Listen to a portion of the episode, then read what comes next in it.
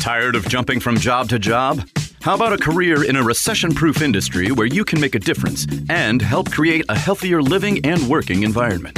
The pest management industry gives you the opportunity to work with more independence. OPC Pest Services will give you a chance to grow with advancement. Come be a part of our team at OPC Pest Services. Apply online at opcpest.com slash careers. That's opcpest.com slash careers.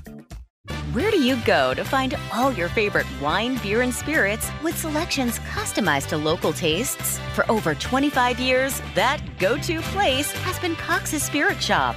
Cox's, Louisville's go to liquor store.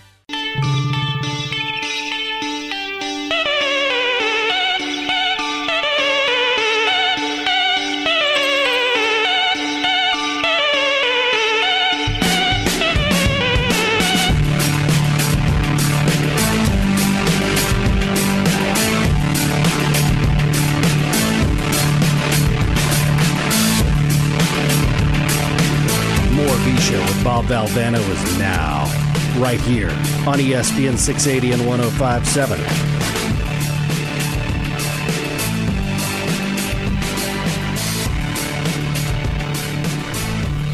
Oh, cool. Want to go to Brisbane? Sure. we on the air? Nice. Talking about going to Brisbane because there's a, an auction there. Uh, it's really for more for women. We can pick up something for Darlene, and the Janet. Money, the money goes to uh, raise is raised for children with families who have children who have cancer. It's um, I forgot what it was called, but uh, very nice. I wish they would do it online, but you have to go there. Oh, oh, that's me. Right. Yeah. What was that? That was uh, I, I was trying to find the. Her name is Zoe Creed. Just F, FYI, she's a model. I think I, I don't influencer of some sort, but she's uh, got a good heart. So that's a nice thing, because uh, it's you know it's what drives Dickie V's Zoe Bus. Creed. Zoe Zoe. It's it's uh, I mean raising money for kids with cancer that'll that'll break your heart. Oh yeah. Just break your heart. All right, anyway. Uh, here we go. Uh, Bob, let me ask you this. I know you're not pushing for this, but a question. Even if Louisville wins three, four more games, how on earth can you keep a coach that took this long to get it going? I don't think it's even the issue of how long it took to get it going. It's the issue of Holy God Almighty! Is there any way I can just do my freaking show? Seriously, what the hell is going on here? It's I don't know. We're trying to fix it. God Almighty, is this annoying? Is all get it? I usually like to have a little laugh, but why is it always my show when it comes in? Like you know what? We had uh, Drew was on this morning. We did did we No, this- did we this- fill the floor with rose petals? here? Okay, we got that done. Oh, now these shows on. Hey, Tommy, run that wire. No, we can get somebody on the phone who knows about it. Yeah, no, not a problem. Yeah, there we go. Come on in, boys. Yeah, good. Where you where you want this thing? Unbelievable. No way we can get a live ostrich in here. What are we doing? Unbelievable. Un- un- No, well, I mean, all kidding aside, like this wasn't happening during the Diener show. No, Of course not. Are you making it sound like we emotion. purposely did it? Like we're testing things. Something broke, mm-hmm. and we're trying to figure out why. Mm-hmm. Why does it only seem? And I didn't. For anybody listening in the audience, It only seems we'll to go happen to the in your mattress show. over this. I didn't touch a thing. Okay, fine, but whatever the reason is, we're trying to figure out what it is. Did, did was there a chimpanzee on the board? I don't know. I mean, when he, there's- Tucker's back there. Who knows? Maybe that's it. So- so- tomato, tomato. Hey, how you doing? Um, uh, all right, some other good texts here. We'll try and get to some of them. But the, the answer to the question, as I said, is, you know, if if you look, I don't care if it took. You know, again, they I'm, exaggerating to make a point. Suppose they didn't win a game between when he took the job till now. Now all of a sudden, from here to the end of the season, they run the table and they go win the ACC tournament. I would you say, well, but how did all about those losses at the beginning? Yeah, but look where they are now. So I don't know. I can't say that um, you know uh, it's because it took so long. I think the question would just be: Are you looking at it and saying, is it at a level that is sufficiently improved from where it was, and can it maintain it going forward? And that was a great performance Saturday, very entertaining and very effective, and everybody I hope enjoyed it. I, they should enjoy it. But but again, to your question, I don't know if it's a matter of winning three games, four games, five games, ten games. It's a matter of uh, what what what your your evaluation uh, criteria is going to be, rather than just uh, well, it took so long to get it going. I don't think that's necessarily. Um, I mean, the, the, history. Look at Scott Drew, who's done a fantastic job. Look at his first few years at Baylor, and then you would say, "Yeah, but they had a murder in their program." I mean, there's always yeah, buts. It's just you can't just say that's hard and fast a reason to go forward or not go forward, in my humble opinion. But uh, it's going to be, it's going to be, um, yeah. The, as one of the other texters said it, that's a great win. Happy to beat Florida State, but it may be a case of too little, too late, and maybe that's what it turns out to be. I don't know if they can't maintain that. Yeah, I, then you certainly have no reason to think, well, look, that's the level they're at now. And Florida State, now there's a guy who's taken a team that overachieved because they were picked way down in the league, and um, they don't have a lot of star power on that team. But he's done a good job, Leonard. He really has. And uh, but Louisville exposed them a little bit, no question. All right. Um, Tim Sullivan joining us now. Tim, I know you, you obviously have kind of weighed in that you think, for lack of a better words, it's a fait accompli here. And a lot of people feel that way. And it always makes me uncomfortable. The guy's still here working and they're doing articles on, you know, here's the coaching list, here's who the candidates are. But, uh, you know, it, it's, it's worth re examining every time something develops. And the re examination is what you know would have to happen? Is there a scenario where you see where if they if they won out and won the ACC tournament, obviously you'd be hard pressed to say, okay, but we're making a coaching change. But how much is it absolutely just a totally done deal in your mind? Well, I, I think it's mostly done. Uh, I don't know that a one game winning streak uh, changes the dynamic dramatically. I mean, it gives you uh, something else to talk about. And, uh, you know, I, if, if you can string a few wins together, then then it's uh, worth discussing. But at this point, seven and fifteen doesn't move the needle for me, and uh, of course, it's not my decision. But uh, uh, at, at this point, I'm uh, I'm pretty skeptical that uh, that anything can change. But I'm certainly uh, willing to be uh, persuaded uh, if they've uh, the light has come on and the team is, is going to perform at a different level the rest of the way, then you know I, think people in charge owe it to uh, uh, Kenny Payne and to the program to reevaluate it uh, at the end of the season. But you know, for now, um, I've got to see a lot more of uh, of what we saw Saturday to uh, uh, to make that really uh, serious discussion. How much do I don't know what the word would be? Uh, I want to say external, but things that are not just evaluating. Boy, they're playing really well, they're defending well, or whatever it may be. How many other factors weigh in? For example, Drew shared this with me. I didn't see it, so I might not have the numbers exactly right. But a lot of people who've been in the arena know right, literally right across the street is a place called the Troll Pub, and they're referred to in this article that they regularly for basketball, men's basketball game nights, were doing. I forget what the number was either eight thousand or ten thousand dollars. I can't remember, but either way. And now this year they've only occasionally hit three thousand dollars. How much of that weighs into it? Because Louisville could say, "Well, we're sorry, we got our own problems," or how much of that is, "Well, these are our partners, these are our neighbors." Some of that translates into money for Louisville, obviously with sponsorships and the like. So, how much do they weigh that in, and how much? Um, do you think that's fixable, for lack of a better word? Well, I think the, the key, uh, you know, from a financial standpoint, is attendance, and uh, you know the uh, scan numbers have been pretty woeful uh, all year. I don't know that that's going to change. I think uh, people who've decided it's not worth their time, even those who've uh, bought season tickets, uh, are unlikely to be swayed. But uh, I, I can't speak for them. I'm not a season ticket holder. I don't know what uh, uh, what they've invested and and uh, and, and how deep seated their their feelings are. But uh, you know the problems that the, uh, the surrounding businesses are having are uh, a reflection of the problems that Louisville is having. And, uh, the money that is, is not being generated by a program that, as I've said multiple times on your show, was not so long ago the most profitable in America. So, uh, you know, I think that, uh, that's a, a, huge factor in going forward and, and what, what decision is made. And you know, if Kenny Payne cannot uh, bring people back into the fold and and show uh, a marked improvement in attendance between now and the end of the season, uh, you know, if they win a couple games, I'm not sure how much that's going to matter. Talking to Tim Sullivan here, this would change topics a little bit because I wanted to get your comments on this. Those of you who have, and you covered him, you were writing at the time when Rick Pitino was here, know that Rick is notorious for when they lose a game, which, uh, you know, when, when, teams he coached, that doesn't uh, happen all that frequently, but they lost to UConn over the weekend at the Garden.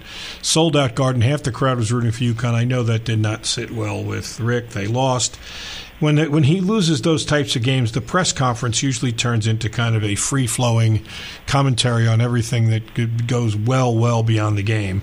Sometimes it's uh, it's business, sometimes it's politics, sometimes it's education.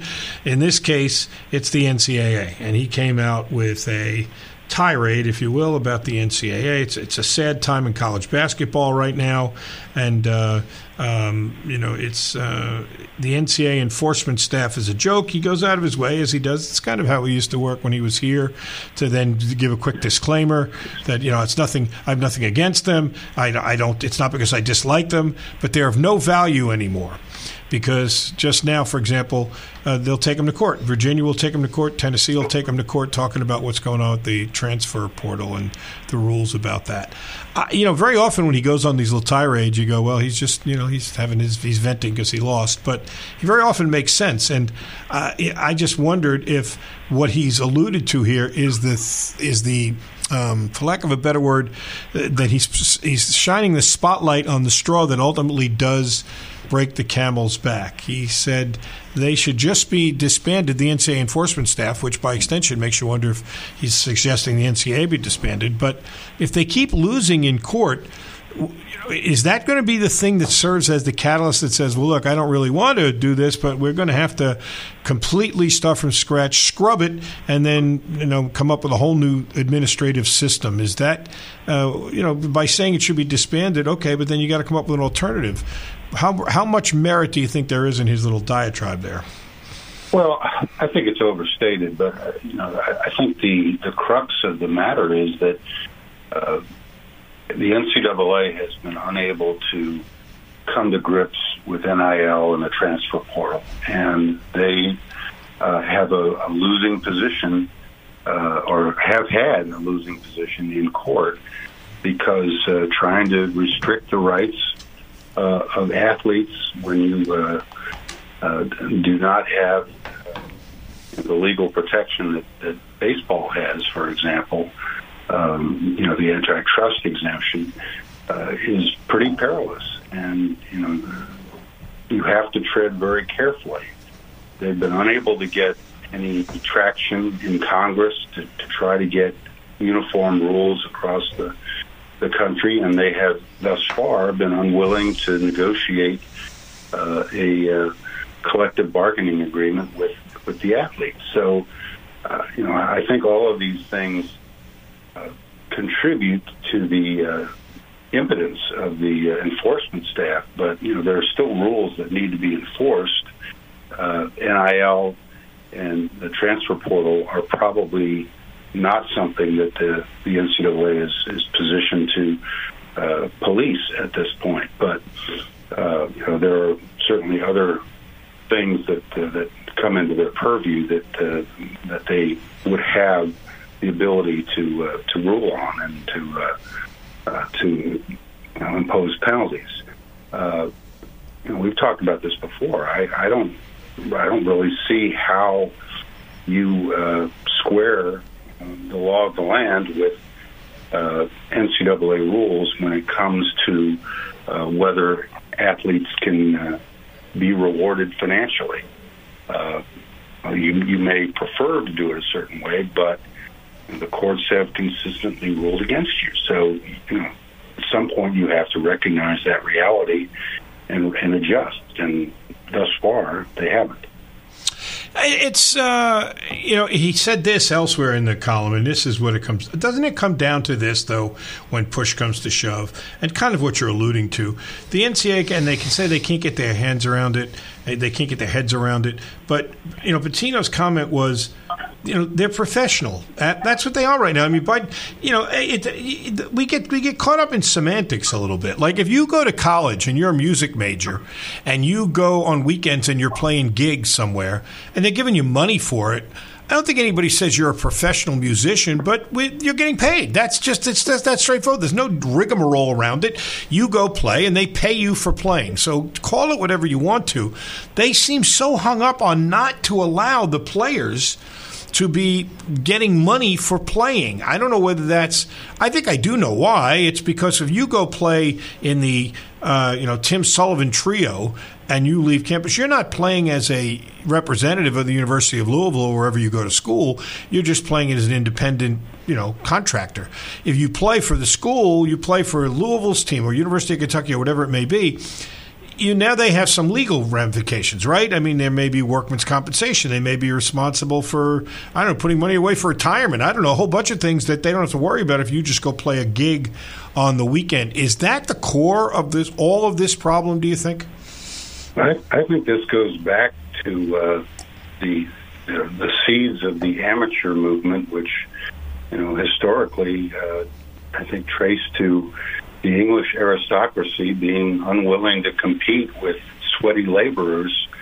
Uh, you know, that's what Chariots of Fire was all about. Mm. Uh, you know, and you know the idea that that, that athletes should not be paid and, and should do this for the love of the sport, et cetera, you know, is is kind of elitist attitude. You know, people need to, to make a living, and uh, there is a certain market for the services of uh, college athletes in this country. There's no other country, to my knowledge, that has uh, anywhere close to the kind of uh, structure and uh, financial uh, power of college athletics in America.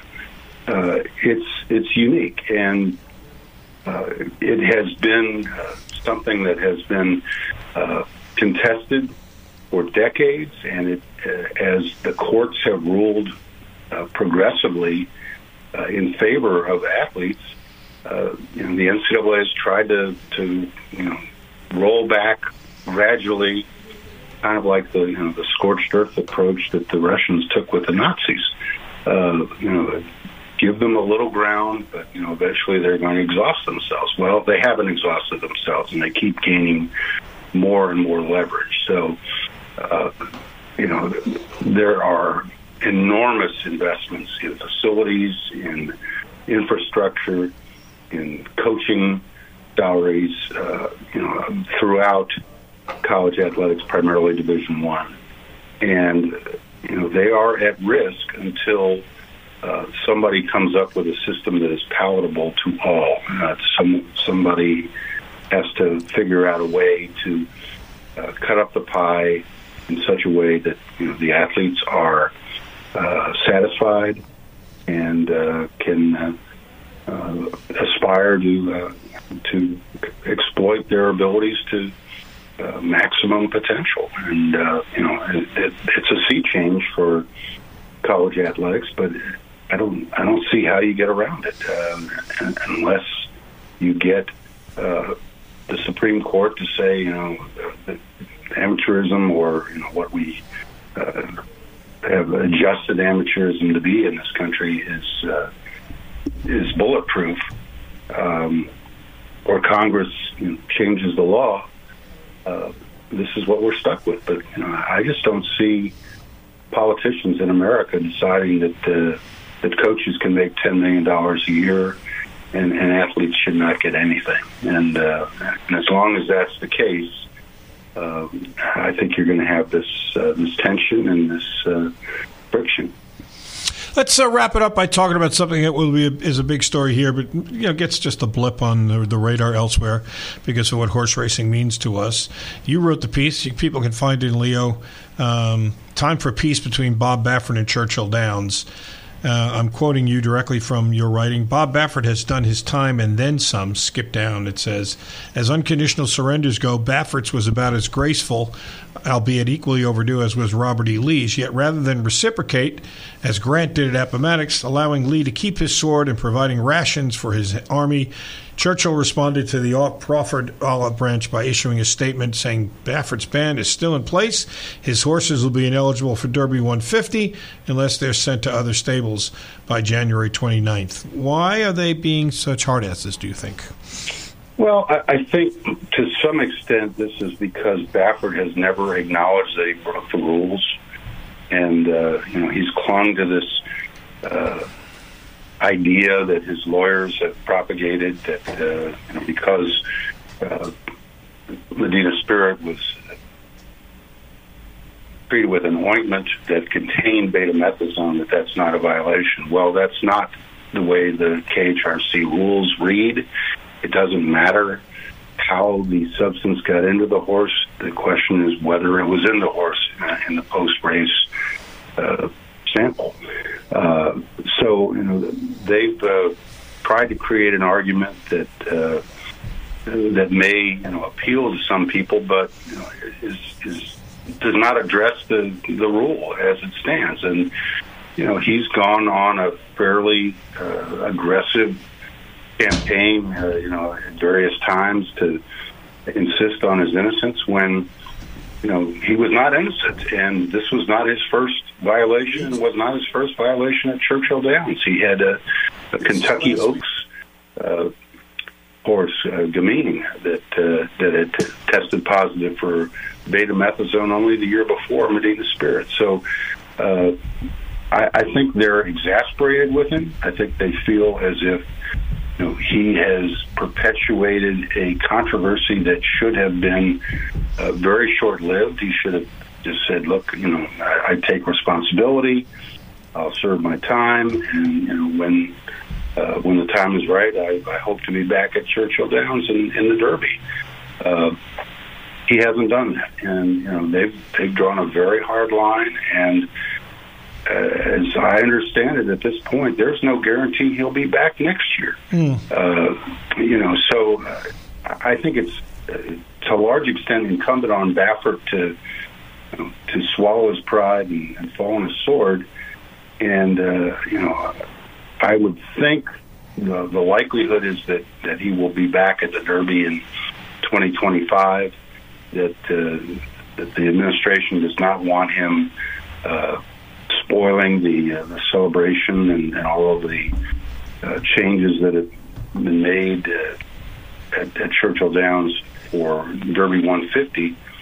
Uh, but you know, there, there's no, it's no sure thing at this point. And you know, uh, my efforts to uh, grill CEO Bill Carstanjen on this have been fruitless thus far. He's not been willing to to do an interview. So uh, all we can do is judge them by their public statements, and uh, their public statements have not been uh, very accommodating for uh, for Bob Baffert. Interesting that the horses, the, his owners, I, I, think they all said they're standing by him, right? They, they, had to go to other stables by the 29th of January, and they didn't do it. So now they're they're sitting his baby out, and you only get one crack at it, as you correctly pointed out. You're only three years old once. That's pretty. Of all the derbies to skip the 150th derby, um, I, I, was I don't know impressed with by their loyalty or baffled to some degree because technically Baffert works for them. I mean, you could certainly just say, "Hey, I'm sorry, Bob, but I'm running it. It's 150th derby, so we're going somewhere." else. I, I don't think they have, would have had a hard time finding another trainer for this year. And then, as you said, re, revisit it next year. But they're all staying with them, so they're going to have to watch from the sidelines, right? Yeah, uh, that's a really interesting uh, dynamic. Uh, I, I, think that uh, you know the in the big picture of you know, owning horses, the the real value, the ultimate value, is stallion uh, thieves, and uh, you know uh, you can get there without winning the Derby. Um, you know, and uh, uh, into mischief, who's been you know, just a sensational uh, stud for years and years. Uh, you know, was not a, a Derby winner, and uh, there have been you know a lot of others, Uncle Mo, and uh, the, the list goes on. And, this is certainly not my area of expertise, but uh, you know the the value of winning the Derby uh, financially, they've they've raised the purse. Uh, first place gets three million dollars now, but that's that's a pittance compared to what you can make with stud fees. And uh, I think that to some extent there's a there's loyalty to Baffert and, and knowing how much money you know he's made for his owners over the years uh, by you know making them very attractive uh, stallions. Um, you know, but you know I think the the other thing is that uh, you know, if you look at recent history and the horses that he's transferred before the Derby, they have not performed. And uh, Mm. you know, it, it may be that uh, that you know, the, the, the change of, of uh, trainers at a, at a late date, uh, you know, sets up a horse to fail and and perhaps devalues that horse. So uh, it, it's a complicated uh, equation, but you know, I I think. Uh, you know, bottom line, some of these owners, and I can't speak for them, but uh, I would I would guess that, that they're thinking, well, we're going to make this money back, you know, in the Preakness and the Belmont and maybe the Breeders' Cup, um, and uh, you know, our horse will be, you know, trained by probably the, the most successful, certainly the most successful, maybe the greatest trainer uh, of our time uh, and that uh, you know he, we're better off sticking with him than you know, trying our luck with somebody else. But you know that's they have not uh, articulated that uh, in any great detail. But that's you know that would be my read. As always, we appreciate you can read it. Uh, by the way, if you go to the Leo, go to their website, or, and you can find out what uh, Tim has to say about uh, what's going on there. But there's going to be some good horses that are not going to be at the Derby this year. There's, it's just that simple, and, and that's not good for anybody. But we'll see what plays out for Baffert going forward. Uh, hey, it's always good to catch up with you, my friend. Take care of yourself. Stay well. We'll talk down the road. Thanks, Bob. All right. Tim, Tim Sullivan, that's the right button there. And uh, we say goodbye to him. We uh, also are going to have a menage, a montage for a busy weekend. And that'll be coming up after the short time out here. Um, I don't know. I mean, it's, it's really is an awkward kind of thing, although. I, I can understand both sides, and I, I like Bob a lot. By the way, in the interest of fairness, I met him back before people really knew who he was because he we would it's a long story. We were in a restaurant. It was the first Derby he came to. He wasn't particularly well known yet. Um, it's one of those weird things. Like I had a weird dream last. night. I'm in a restaurant with a recruit, and um, uh, um, uh, Lesley Visser walks in, and she's got this guy who looks like Bobby Cremins with her, and he sits down with us. And turns out this guy's a horse trainer. Uh, I mean, that's exactly what it was. I was at a recruit, having dinner with a recruit, and Lesley Visser walks in. We've known her from the V Foundation. You're sniffing into the microphone again, and she brought Baffert over to the table and sat down, and, um, and we had a nice visit, and we'd stayed in touch ever since. He's been very kind to me, and so I really like the guy. But I also understand Churchill Downs a little bit. This is by far and away their most sacrosanct property the Kentucky Derby, and I don't think they particularly like people um, feeling like they're bigger than the race, which is they, they think that, that, you know there was something illegal going on, and then him to try and just ridicule their process. Well, their process is what brings merit to the race. So if you're going to discredit uh, the process, you turn into WWE, and I think they're sensitive about that. But and now they're saying, all right, now you come to the party." It's like when Pete Rose finally said, "Oh, yeah, I did bet on baseball," like way after the fact, and people said, "You did it just to sell your book." You know, that was not really all that moving. Uh, it's kind of the same deal here, but he's good for the sport, and they, they he is, and they. I think. I mean, if you don't like horse racing, there's nothing he's doing that's going to make you like it. But if you're a fan, he's he's a personality. It's hard for the horses to be personalities, so he's good for the sport. But uh, I understand their point of view also. So um, I do hope he gets to come back at some point, though. And and uh, as as Tim suggested, I would like to know why they're being kind of such hard asses about it. Other than they're probably saying, you know how much money you cost us trying to defend us. Now you come out and say, "As I can," you know that's uh, that's uh, a, tough task. We're excited because the last thirty minutes we haven't been interrupted by animals uh, bleeding or or music going on the radio or guys crawling under the table unplugging things. How much? How much with horse racing? God damn. Um, how much with horse racing is it one of those things where how much does horse racing need Bob Baffert? I mean, he's the face of the sport, really. I mean, even like average Joe fans recognize the sunglasses and silver hair, Right. And how much did he actively harm the sport with these doping allegations? Because the sport had two major things going against it: the breakdowns, which were a major issue at places like Santa Anita and Churchill Downs. Churchill Downs, I think, did the right thing, shut, shutting down. I think they they handled that PR nightmare as well as you could. Um, but they also had the doping allegations going on. People don't like doping allegations. No, They- no. they- uh, like People- people- people say that they don't care really, like, but by and large, Oh, no, they there's care. a there's a quiet majority. no, no, they care because they, they feel you're like you're playing free and easy with these animals, these defenseless animals, which no matter and how that big they that are. plays into Oh, the breakdown type yeah, thing. No, that's what they're talking about. I think that's the single thing that resonates. There's three camps, and you can decide what percentage is each camp. There's the camp that loves horse racing and by and large can do no wrong, uh, and then there's the camp that they hate horse racing and they don't care what you hear. These animals, they don't they don't want them to be. They feel like they're running against their will. They they feel like they are not, you know. They, they they have no use for it, even in the even in its most uh, benign state. No, you can't use the whip, whatever. n- None of that. And and then there's the group in the middle that is, like you said, they go back and forth to some degree, and there are certain things in there that I don't think they get all up in arms about the horses running because horses by nature want to run. They like to run. They're, they're they're bred to run. They do run. Right. So I don't think they buy into that like they're running against their will. But I also do think that you know they they are. Uh, um, uh, don't like the thought that these uh, drugs can harm them, and that evidently there's some evidence that that's they're playing free and easy with the horse's Right. health. So there's people weighing. and this there. isn't like a torn ACL. And then These horses break down. And then there's another group that's over here. Frankly, they they are concerned about that stuff, but they're concerned about the betting part of it, and they're wondering, "Now, what the hell is this? How Am I betting against a horse that, you know, has got supercharged uh, performance because of drugs that he's doing, and my horse is not doing, and that doesn't seem fair, and I don't think that's a good way to do it. And so, I mean, let, let, you know, look at look what performance enhancing drugs did.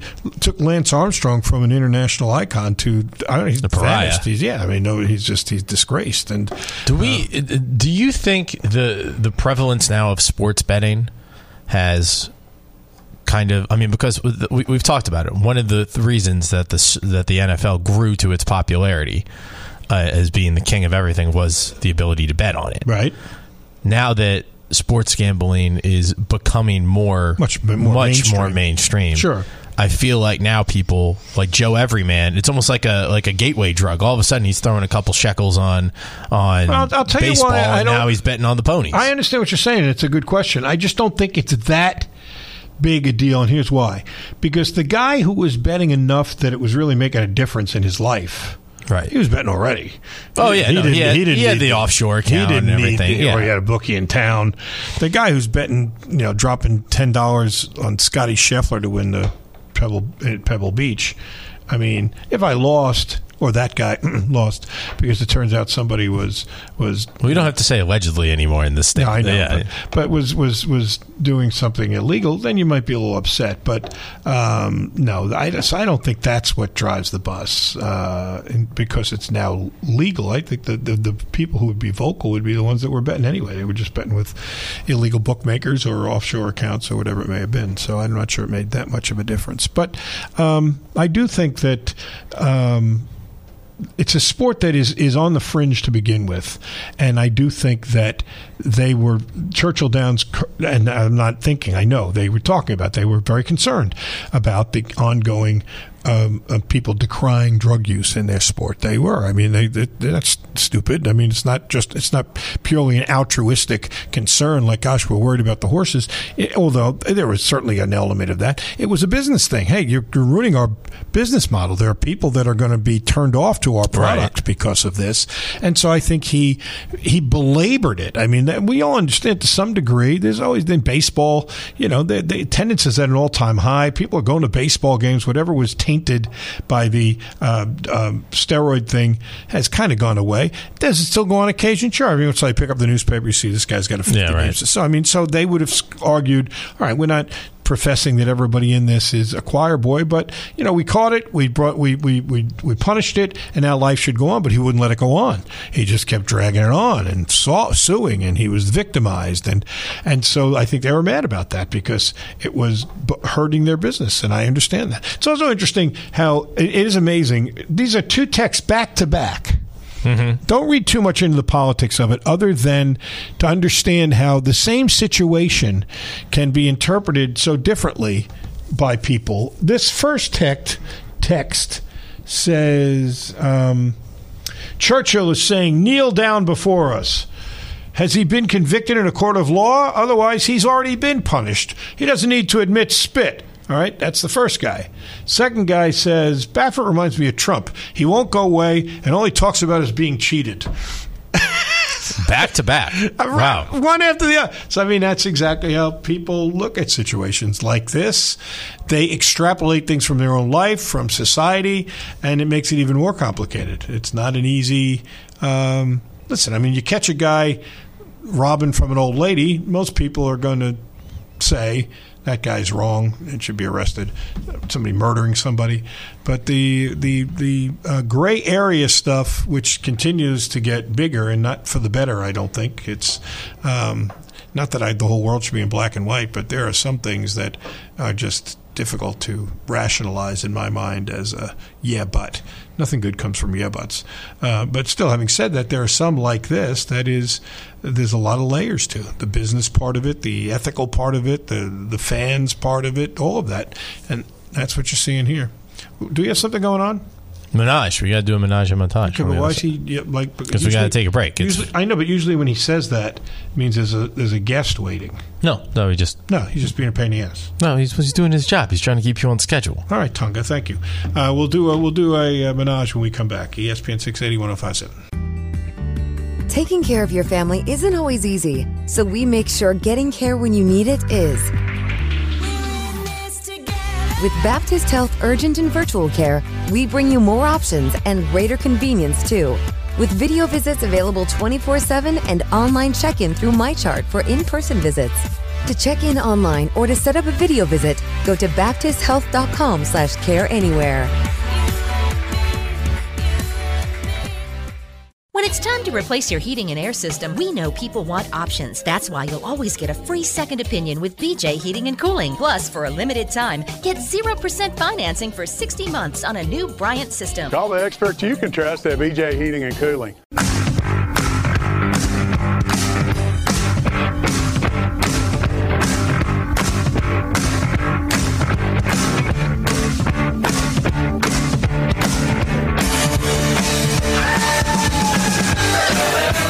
Part of the show. Text Bobby V on the UPS Jobs text line at 437 9680. No, I spent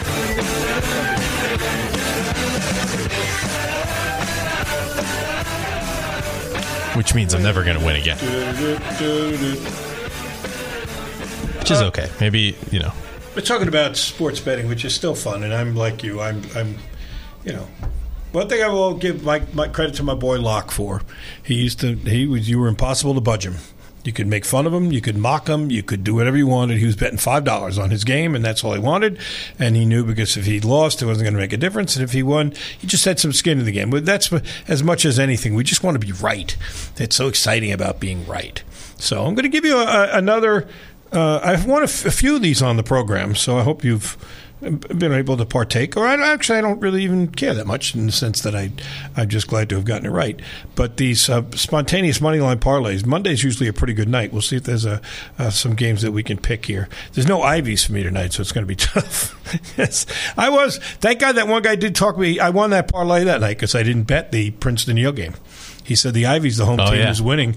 Yale was home. I had they're I, pretty I, good, and I said I still like Princeton, but all right, but I got away from it. And Yale won by three, I think, and I avoided that, so we had a good. I told good you win that night. So I told you I I took every game that yeah. wasn't in your spontaneous parlay. What do you mean every game? There was more the games than that that night. I took I I, I had like a nine leg parlay, and well, I that hit, isn't all the games. Oh, for Friday it is. For Friday, yeah. Okay, all right. I took a nine leg parlay, eight or nine leg parlay, and and I hit all of them except that effing Princeton game. You bet Princeton? Yeah. Sorry. Well, here's the one I've. I mean, again, you know, I'm learning to just play a little safer now. This was the one I went over the weekend. I took Marshall. They beat Coastal Carolina by 17. I took NC State, who beat Georgia Tech by six, and I took Pitt, who beat Notre Dame by 10. So that it paid just about close to even money, a little under even money, which is not a lot, but it's better than losing at better odds. So this is the one that. They, they, that I lost because of well, actually, it uh, wasn't the Harvard game. This was um, I guess this was Saturday also, wasn't it? Did I do two Saturday? Oh no, this was uh, whatever. It was the day before. This must have been uh, Friday, I guess. Cornell won, Harvard won, Dayton won. And they were all close games, so I'm pretty proud of these. Cornell won on the road by three. Harvard won at home by three. Dayton won at home by five. And then Creighton lost to Butler by one, 99 98. Yeah. And that would have been a decent payout. Yeah. That one. So that one. I had that too. That one hurt. Uh, and then the one I gave you guys on the air UMass Lowell, SMU, Towson, James Madison, Sacred Heart, Bryant, and Arizona all won. And then freaking Marshall lost to Old Dominion at home by seven. Didn't see that coming. And that was the biggest odds of the bunch. So we'll have some fun. We'll try again later, see if we can get a. When we had a two, had a, a nice little two player a player props bet also on uh, Jokic and uh, Durant. So that was a nice little winner there. So that was fun. And uh, although I will tell you the truth, for those of you who know how much I've been a big Cody Brown Betts fan, one of the reasons I like him is he doesn't run and hide under the bed. He has had, by his own admission, the coldest streak like since he's been doing this. And as a guy who follows him pretty regularly, he ain't lying. Um, he has really, really struggled. He said, uh, "Let me see." He's trying to figure out why because he said, "This has been I've been ice cold." No hiding, he said. This is the worst run I've had since sports betting became legal. I know it'll turn, but putting so much time into my picks and falling short for all of you really sucks. I'll keep grinding. Super Bowl week, let's get it right. So we'll see if he has anything going forward. But he has really, he has really struggled.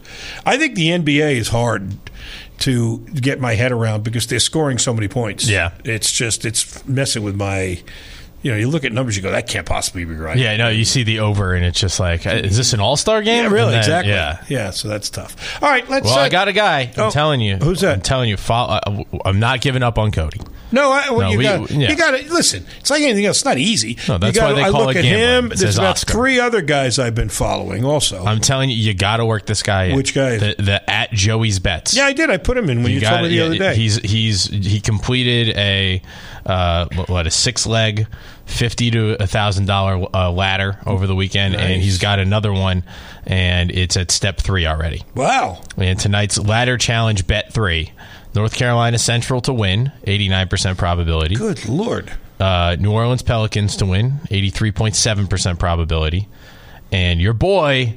The fighting Will Wa- Wades of McNeese to win It breaks. It pains me to bet on them because I dislike him so much. 96.4%.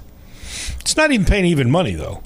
But you know that. Listen, I'm do learning. those three, 126 pays 195. Yeah. So, but that's the way you do it, though. I'm, I'm realized I was too hell bent on making mine be positive ones, and then I would be screwed by one of the parlay. So, that's a smart way to do it. So, um, we'll see. Maybe we'll give that one a go. Yeah, it looks good. All right. Here's the menage montage from the weekend as. Um, We'll uh, recap uh, what's a very busy time. Golf's getting underway now in full bore. Uh, the NFL now is winding down to its Super Bowl, but they had a fun event. I really love what they've done with Pro Bowl weekend. College basketball really rocking. The NBA not only getting to the All Star game, but getting to trade deadline. Uh, the NHL had their All Star weekend. Uh, what am I forgetting? There had to be some other stuff going on. Pro Bowl. I said the um, Pro Bowl. Oh, whatever. PGA. Oh, the women's basketball, of course. LIV. Uh, yeah, I said golf getting underway. Try and listen. Well, uh, No, no, but you didn't go into details. You had the PGA and the LIV over the weekend. all right. Drew said he enjoyed the LIV event. Um, you know, with the uh, PGA getting rained out. no, it's the, He said the LIV was kind of cool, and they they decided to finish it, even though they were kind of in the dark. Uh, LIV is, you know what LIV is? LIV is the only place left where you can have a scenario like when the ABA started was just or the AFL say. started because the other guest sports are too rich now. There's nobody who's going to start up and compete with them. But the Saudi tour just stepped up and they've made it viable. And so now, every, well, go look at the history of those leagues. It's the same scenario. They start, everybody mocks them. The AFL, the NFL called the AFL the Mickey Mouse League. The ABA, what do they do with that red, white, and blue ball? It's a bunch of gimmicks. And then they manage to hold it together, sometimes in really traumatic times. And then a couple of good players decide, I'm going to give it a go. And then they go over, and then they get some credibility. And then people like Drew watch it and say, you know what? Not so bad. And then before you know it, they've got uh, they've got a real product on their hands. And now, you know, even the PGA Tour, after hanging a couple of their players out to dry, who's went and fought for them, said, "Yeah, we'll merge with you." So now they've got that going. So yeah, it's it's uh, about the only place you can see that happening nowadays. All right, for the third time, here we go. The Menage Montage.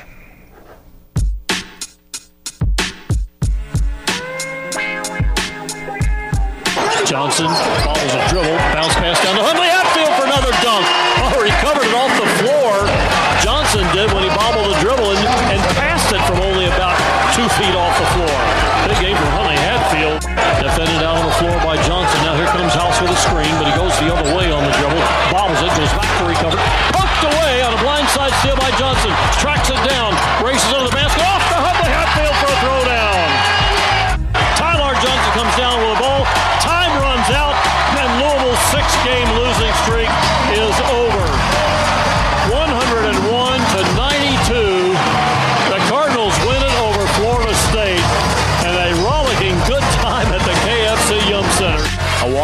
Ziegler, top of the key.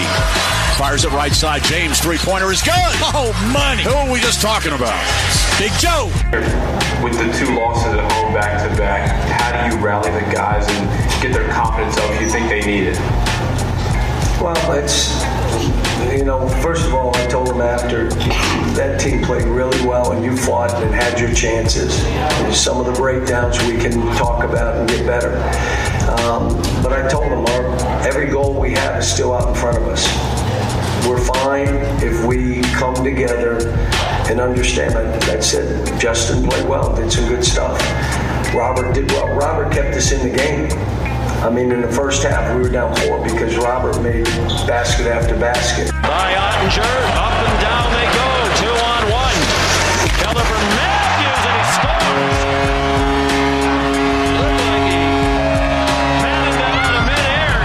Got it just on the bounce.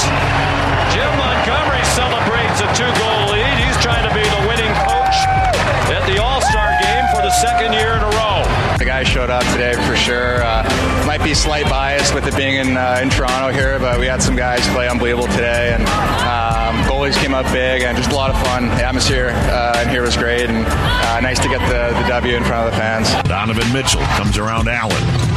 Mitchell, word of the lane, will shoot over Wemby and hit. It's Donovan time. It's closing time. Ray has it with 24 seconds to go. Gets it in the middle. Jalen Johnson.